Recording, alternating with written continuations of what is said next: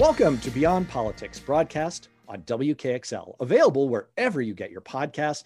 I'm Matt Robison. I do hope you'll check out all of our podcasts at beyondpoliticspodcast.com. You can also find us on the WKXL website and, of course, on Facebook at Beyond Politics. I hope that if you're listening to this, you've subscribed and left us a five star rating and review. Speaking of reviewing things online, that's one of the ways you can really help out the content that you enjoy. And to that end, I'm very happy to be hosting today really an outstanding creative mind who has just launched his very first novel.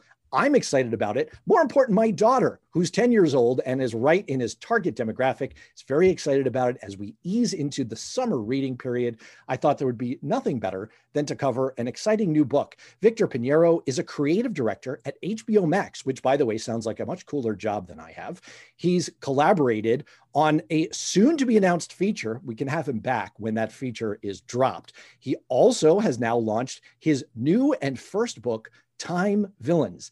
Amazon has labeled it a best book of the month of July 21. The Kirkus Reviews starred review says that Piñeiro scores with his tale of friendship, magic, and adventure, calls it magnificent. And Publishers Weekly says that Piñeiro's writing offers plenty of humor as well as clever historical and literary Easter eggs for readers to puzzle out.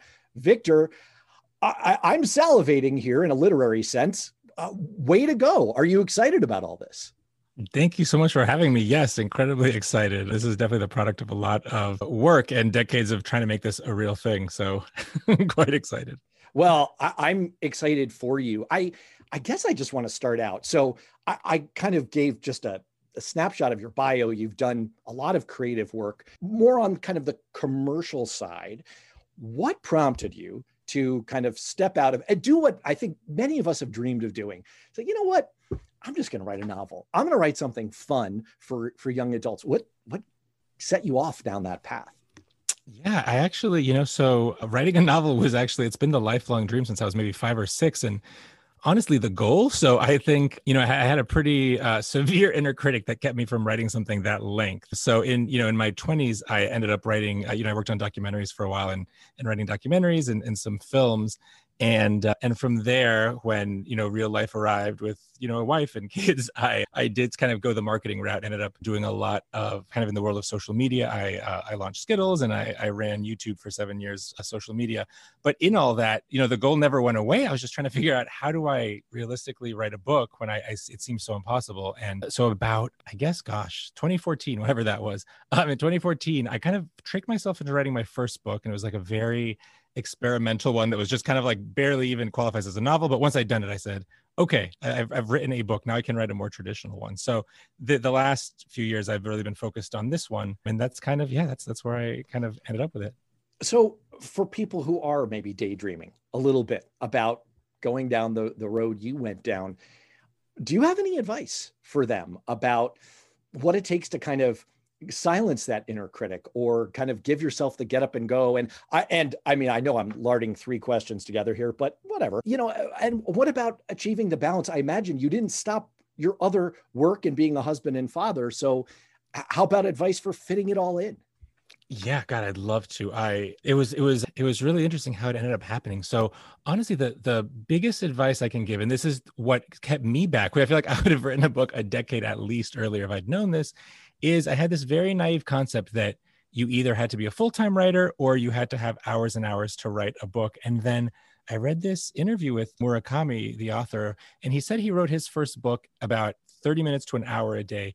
And that just completely blew my mind. And that, may, that might sound naive to a lot of people, but at the time I just didn't think that was something that could be done, or I thought that it would take, you know, 20 years at that rate. So I said, you know what? Like, I don't, you know, to your point, like, you know, I have kids, I have a wife, I have a pretty intense job, but I can carve out my commute. I did luckily have a pretty long commute on a train. So I said, okay, I have 30 minutes in the morning, 30 minutes in the afternoon. It's going to be a lot of quick context switching, but let me just see what happens. And I was able to write a lot of this book and the one before it on this commute. So my, my biggest piece of advice is you can find a little pocket of time. A little pocket is enough a lot of the time. I do hope in the future to have a little bit more time to write than, than the commute, but it, it's worked so far. So let's talk a little bit about the book itself. It's called Time Villains. And, you know, I'm not going to I'll let you give the nutshell summary. So, what's it about? Yeah, it's it's kind of based around that classic question: if you could invite any three people to dinner, living or dead, who would it be? So it kind of starts there, and it's the story of Javi Santiago. He's this sixth grade Puerto Rican kid, aspiring chef, kind of a zany, semi-neurotic kid who's really fun to write, not doing great at school, and so what he really has to focus on is getting uh, a good grade in English. And he has this homework assignment that comes in. It happens every year. It's kind of strange and mysterious why the homework assignment repeats every year at the school, but it is that any three people assignment. So when he goes home to do the assignment with his best friend and his sister, long story short on this one, basically, they've acquired this mysterious table at a flea market, which is kind of like in retrospect, I think like a very dumb magical thing to have, but it's there. And uh, well, everyone needs a MacGuffin in their book, right? Exactly. I'm very, very clear about making it a MacGuffin. so, so all of a sudden, the guests that they invite just appear in front of them. And because his best friend pranked him, one of the guests is Blackbeard. So all of a sudden, they have, you know, what some would consider the world's, if not worse, at least most kind of flamboyant villain in history to contend with. And and then when they start figuring out, well, how do we get help? This guy's wreaking havoc all over town. What do we do? The book kind of starts really unfolding when they realize that oh, you know, without revealing too much, the faculty at their school, they slowly come to realize isn't quite from around here. And as they get deeper, deeper into the mystery of the school, that's kind of like what blows open the the book. So there's old writer's advice write what you know. Now, clearly, I, am I'm, I'm guessing that this is not uh, autobiographical. This didn't actually happen to you, but I'm going to go out on a on a limb here in looking at the Publisher's Weekly review, in which it alludes to the clever historical and literary Easter eggs that you were managed you were able to layer into your book. I, I'll reveal to our listeners that one of the ways that you and I connected is we both have the same alma mater. We went to a small liberal arts college, Swarthmore College, which I happen to think is, uh, you know, the best school on earth. And but one of the hallmarks of that experience, and look, lots of great colleges like it, is that liberal arts experience, that breadth of historical exposure and different different disciplines of study. Was that a helpful grounding as you try to? I mean, you're you're writing what you know. You don't actually experience going to dinner with Blackbeard, but were you able to draw from that kind of a broad educational experience in filling up the the pages of this book? You nailed it. You know, that's funny you say it. Yeah, I think what was the most fun about the book is so, you know, without revealing too much, there's a lot of historical and literary figures in it, and it is a series. So I have you know, have a spreadsheet with like over a hundred more ideas of who I want to bring into this. And it's exactly that. It's it's kind of a way for me to nerd out and kind of go back to the books and the historical periods that I find really interesting and I found interesting, you know, in, in college and re-explore them, you know, and and and like you mentioned, there's a lot of Easter eggs in there. And there's, you know, some Easter eggs that are a little bit more obscure, which I think people our age would kind of get a kick out of like, oh, this is a kind of like not a very famous person, but you're clearly talking about this person. And I hope to keep doing that in each of the books because, you know, I, I think that's really uh, what made the book so much fun to write. That is one of the hallmarks of successful young adult fiction these days is that it has that multi-layer approach where it can be appreciated by your target demographic. It can also be appreciated by the slightly older demographic. How much were you writing to the younger audience versus the older audience? Ooh, such a good question. So you know it's really interesting the balance so i think what was really in in writing it is that i was a teacher for six years an elementary school teacher so really for a lot of the this kind of level of audience so what i was trying to do was it was three audiences it was the kids and you know i'm as so many people who write this kind of you know i'm definitely like a kid at heart so i had plenty of that but also you know, I taught and I always struggled to find books that were really fun to read out loud. And when I found one, I got really excited about it. So, one challenge I had for myself is let's try to make this a book that's really fun to read out loud. And then the third one, to your point, is kind of like a non teacher adult who just might be reading this to their kids and might be hopefully having a little fun as they notice all of the Easter eggs I planted in for. Now, clearly, you did a little bit of market research here in your experience of being a teacher. Maybe that wasn't your intent at the time. You also mentioned that you're a parent. How much did your parenting experience inform your writing experience? And were your kids helpful critics along the way? Yeah, my kids are young, so it was eh, they're they're starting to get helpful now for this next one for sure. You know, so my oldest is about to turn four, and my youngest is I think three weeks old today. Before so, so the three week old was not as helpful, right? A little bit less, markedly less. But yes, he was helpful in terms of kind of keeping me honest. And I think now that he's older, for the next one, he's starting to understand kind of the concepts of the book, and I'm like, okay, I'm gonna I'm gonna test some of this stuff by you. what kind of a reaction are you hoping? Let's say you're picturing I don't know, a kid like my daughter, right, who's enjoyed some of the the big hits in this genre, the the Lightning Thieves and the Harry Potters and etc. What what are you hoping that someone like her will experience or take away in reading this book? What's kind of in your mind's eye? Do you do you think that there's sort of an aha moment for them that you're really hoping that they'll have? Yeah, I am. I so what I'm hoping, and we'll see, is I hope that a lot of kind of use this as a little bit of a gateway book, which is I hope there's enough characters in there that they pick one or two that they like and they say, you know what, I'm gonna go try this other book, you know, because there's all sorts of stuff in there from the classics. There's, you know, there's some Wizard of Oz in there, there's some Alice in Wonderland in there, there's also a ton of different historical figures and a few other fictional ones peppered in. What I'm hoping is either it gets them into reading another book or they, you know, might remember them as they get older and they say, wait a second, this isn't the first time I've seen so and so, or like, you know, oh, this brings me back to this other book. So that's that's kind of my hope. There's a there's even a section at the end of the book that kind of it's called the the main character's best friend is called Wiki and it's called Wikispedia and so it's all the characters you you you read in the book that aren't mysterious, a little bit more information about them. Oh, that's such a good idea. That really is such a good idea. You know, I was just I was actually just talking to my daughter about this the other day that, and maybe it was in the context of watching the spelling bee and what an advantage it is to just read to just be well read as a kid because that's the way you run into words and you don't understand them the first time. You probably think you understand them the second time, you really don't. But it's that kind of continual exposure. It's the same thing with history and science and all the concepts you eventually need to build up is you sort of run into them. I mean, you mentioned being a teacher. Do you have something of an educational goal in mind here since you've brought in so much historical reference? Absolutely. Yeah. So that's that's where that that teacher part of me kind of comes in where I think there's aspects of this that definitely feel like a teacher wrote this just in terms of it is a little bit of like sneaking in education. Like it's it's a, honestly the it's written in a kind of a very it's first person. He's kind of like a pretty zany narrator. So it's it's written in a in kind of hopefully a fun way, but a lot of what it's about is kind of bringing people in. It, you know, it's funny. I was talking to some librarians a few weeks ago, and it dawned on me. I said, you know, this book is kind of propaganda for libraries because the, you know, the most interesting scenes take place in libraries, and so there's there's a lot of that in there. right, kind of the same way Hermione Granger is a walking yes. uh, advertisement for libraries. So, if you could have dinner with any three historical figures, living or dead, who would you choose and why? Yeah, I, you know, I need a better answer for this question. I think that my honest answer, and I, it's so my, I'm a big poetry fiend. That's kind of my thing, even more than prose. So I would love to meet Walt Whitman. I would love to meet Julia de Burgos, who is like the Puerto Rican version of Walt Whitman.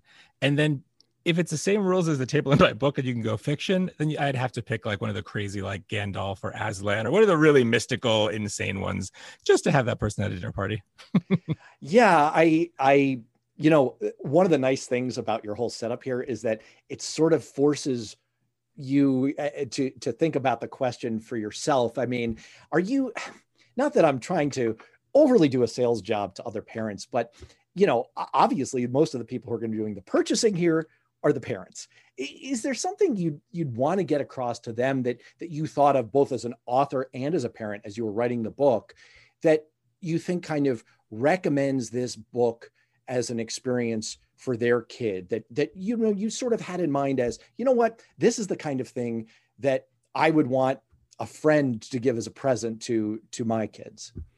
Yeah that's a that's a god that's a good question. So uh, a few different things i think. I think there is the angle in terms of having this be kind of a gateway book exposing them to a lot of different um, characters and, and books and, and historical periods within it. I think another aspect also is when it came to choose all of these characters, something that was really interesting was I was trying to be, you know, you look at the other classics in the genre, like Bill and Ted's Excellent Adventure from a long time ago. There's a little bit of Ready Player One in terms of the mashup. I was trying to be pretty responsible with it and try to figure out like how do I get the most uh, kind of representative people in this book? We're looking at a lot of different mythologies and, and cultures and and writings. So I think I, I, did an okay job at that. I'm continually to try to do that. So I think it is a pretty representative book there, and I like that it kind of opens people's up and broaden, broadens people's experiences there. I also think what I was trying to do is, you know, I'm, I'm Puerto Rican, so a lot of this comes from. There's a lot of Puerto Rican culture and recipes in there. So I think exposure in that way to a different culture. I tried to make it kind of as honest as possible. It also not let it take away from any of the fun. He's still this zany kid. He just happens to have all these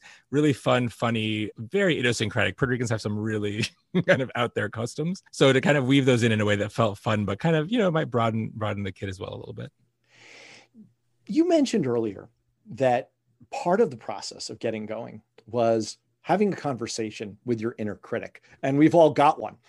Now, I do a fair amount of writing myself, and I have long, detailed conversations with my inner critic. I'm, I'm I usually don't win the arguments, but there's a balance to be had there, right? You ha- you have to sort of win the argument with your inner critic, but your inner critic is also may have things to say from time to time. How did you strike that balance? Were there times that you found, you know, I just went down a road here and maybe I'm right to doubt myself and I need to go down another road? Yeah, that and you know that honestly, and same here in terms of those long conversations. I rarely win. I, the, that's the other piece of advice I think I'd give to somebody trying this. At least, again, that's another piece of advice that would have saved me a, a lot of trouble. And one of that is I didn't realize how how low I should set the bar for my first draft. And then secondly, I didn't realize how fun revisions were. So I always dreaded revisions. So I always thought I'm just going to write a book that I don't have to revise too many times. And that's obviously the the opposite way you should go about it. I, you know, in reading a lot of different books and talking to a few different authors, I realized no, no, no, like allow anything to come out for that first draft. Do not be precious at all and be okay with having a very kind of garbagey first draft. And mine actually very much was. And then, you know, you know, I'm not going to guarantee it, but like I actually found revising very fun, which is fortunate, right? Because it's like 90% of what you do as a writer. But but that was kind of my take as well, which is, you know, like you said, like there's so many times that I was kind of led myself down a bad path. And I think it was for the first time in writing, I allowed myself to rather than shut yourself up before you go down the path, write it out so you have it and then sit on it for a little bit and reread it and then choose a different path. Because I think my issue before, and I know a lot of people like me have the issue, is you just don't write anything at all. and you know, you kind of to your point, you like you lose the battle with the inner critic and you don't even try. And then it's like, all right, well, I've, I've written nothing. So let's stipulate for a second for political purposes that your actual editor was the best, was the absolute best editor you had, could ever have, could ever wish to have. Who was your second best editor? Who gave you the most help along the way, the most kind of honest feedback that that pushed you along? Or was it yourself? That's great. So I would combine my agent and editor in that most best, best, best, best, best number one because my agent's an incredible editor too. But second best you know eh, that one is honestly it's a tie between my brother and my best friend. I do this thing where i send them the first drafts and both of them have a way of finding something that unlocks the book where it's like oh you thought your book was about this. And in a conversation i have with them either they figure it out or they like lead me to discover like oh wait a second this book should actually be about this bigger thing. So they were both really helpful when it came to editing and you know that's that's one of the trickiest things i find in that for the first book i had so i was so fortunate to have so many people you know, raise their hands and want to read it. But now that I'm on my third book, I'm thinking, okay, I, I want to stop bugging the same people to keep reading all these drafts. So I think finding some really good friends and and relatives or whoever it might be who you really respected is their their taste and having them give you their honest feedback is just, you know, the most helpful thing in the world. And again, my back when I used to make documentaries, my brother had this great rule, which was if two people give you the same feedback, you always should act on that feedback. so that's always kind of like the golden rule for me. If I hear it twice from anybody, then okay, I have to re-examine. Now you've clearly hit a home run here in terms of the reviews you're getting. And look, it's not me saying it, they're right there. Is there anything though, now that you're you're through the process, the book is out, is there anything that's that's nagging at you that you kind of wish you could have gone back and oh, maybe I wish I'd done this just a little bit differently? Ooh, such a great question. Let's see. So I think the the good thing is because it's a series some of those ideas so if this was a single book there would be there would be a lot of that because i would think oh i could have invited this person and wouldn't it be clever if i invited that person and i put them together? But for that sort of thing i can i can kind of explore that in the upcoming ones. And the other thing i think is you know i my next book is the polar opposite of this one at least the one i'm working on you know it's a it's a ya book and it's kind of a pretty serious book about mental health and all sorts of things. So in terms of wishing you do something different i feel like i'm pouring pouring all the energy I had in that bucket into my next book, where I'm just trying something completely different to to kind of satiate that part of my brain. The book is Time Villains. It is one of the best reviewed new books of the year, certainly in the young adult class. And it sounds like it's got plenty in there, not just for young adults, but for parents, for older adults, or people who are just young at heart as well. Victor Piñeiro, thank you so much for being with us on Beyond Politics. Thank you so much. This was such a pleasure.